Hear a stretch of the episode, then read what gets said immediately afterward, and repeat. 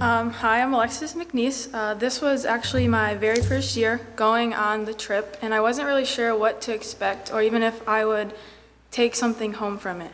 Um, there was a day, though, however, that impacted me greatly. Um, it was the day that we went to the dump in Tent City. Um, there was many tasks to do that day, um, and one task that I did was walk with a group to hand out sandwiches to the workers. Um, on our way back, we all heard the siren go off, and we didn't really think much of it. Uh, but that siren did, however, hold a high significance to the people working at the dump. Um, that siren meant that there was a new load of trash coming in, um, a new load of trash that they could dig through to live off of. Um, when I walked over, we kind of now finally saw what they were running to. It was a trash. Like they just were running from miles away, just running to it. And um, it just had kind of hit me then that God has always provided me with everything that I've needed to live. I've never had to dig through the trash to get the things I need anyhow. My parents, you know, everybody gets it for me. God is always there. And just something that like resonated with me was um, all I have needed, thy hand hath provided.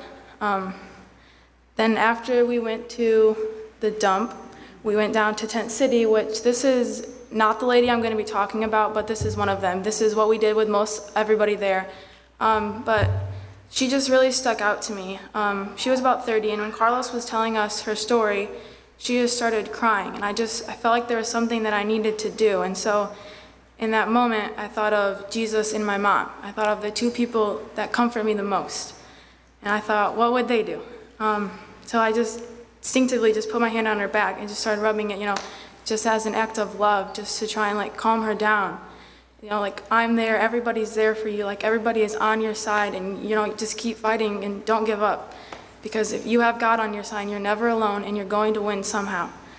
Um, this trip just helped change me in so many ways, and before I left, I just I hugged her just as like a hug of encouragement to not give up and that she would get through this somehow. Um, something that I want to leave you guys with is a verse in Lamentations. It's uh, 3 22 through 24. It says, Because of the Lord's great love, we are not consumed, for his compassions never fail, they are new every morning. Great is your faithfulness. I say to myself, The Lord is my portion, therefore I will wait for him. Thank you.